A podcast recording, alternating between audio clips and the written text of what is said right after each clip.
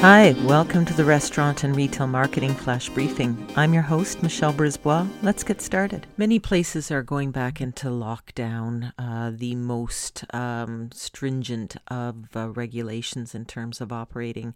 Where I live in Ontario, Canada, we are going to gray on Boxing Day, which is the lockdown for the entire province.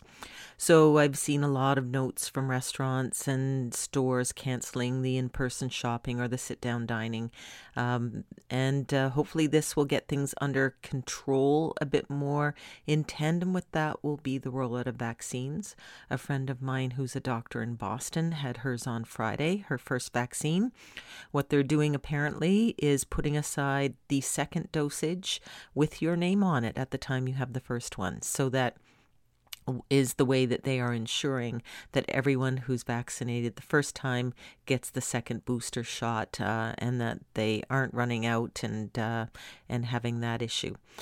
So today, Restaurant Dive has published an article that says the Center for Disease Control is recommending restaurant workers for early rounds of COVID-19 vaccine.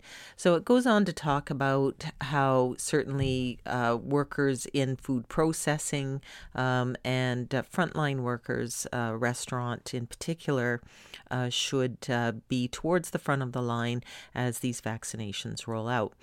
Makes a lot of sense. There are issues, though, around who pays for it. Now, in Canada, our healthcare is a different situation, so there won't be that question. But if it becomes a condition of employment, and here we go, opening a whole new can of worms. The to and fro about mask wearing right now is going to eventually shift to a heated discussion, no doubt, around are you vaccinated or are you not? Are we going to have to show identification to go dine out? If we come back to work, are we going to have to show proof of vaccination? A lot of this makes a lot of sense to think about. It's safety. It's part of how we're going to come out of this, but no doubt will pose some issues and some questions.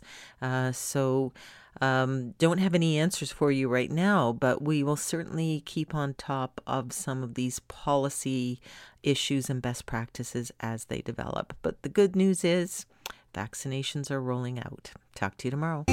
So come on, let's get out.